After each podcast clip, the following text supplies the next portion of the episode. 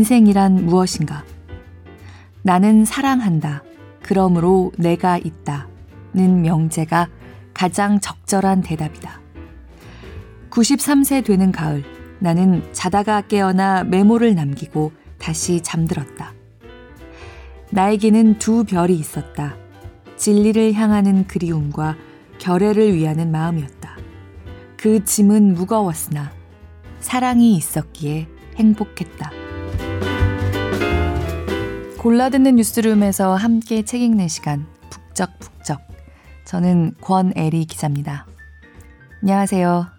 북적북적에 참여하고 새해를 여는 첫 북적은 처음 해봐서 책을 고르는데 고민을 많이 했습니다. 실은 저는 좀 오늘이 어제인지 새해인지 좀 감흥이 없게 새해를 열었는데 이럴 때일수록 더 뭔가 청신하고 마음을 가다듬는 데 도움이 될 책을 같이 읽으면 좋겠다 해서 열심히 찾았어요.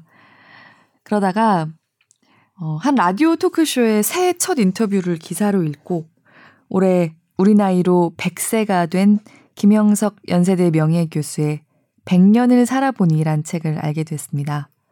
그러니까 저는 솔직히 잘 몰랐는데 굉장히 유명한 철학자시더라고요.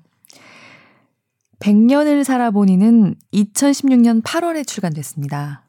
그래서 100년을 살아보니란 제목으로 책을 펴내셨을 때는 97세였는데 올해 정말 문자 그대로 100세가 됐다고 하시더라고요. 인터뷰 기사가 참 좋았어요. 내친 김에 좀 더 찾아보니까 1월 1일에 그 타 방송사의 한 아침 방송에도 나오셨더라고요.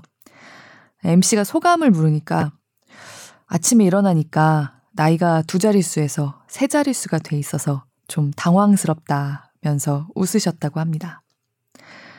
너무 무겁지도 거창하지도 않고 그냥 솔직하고 꾸밈 없는 그 말씀에 더 부쩍 호감이 생겨서 이 책을 찾아 읽었습니다.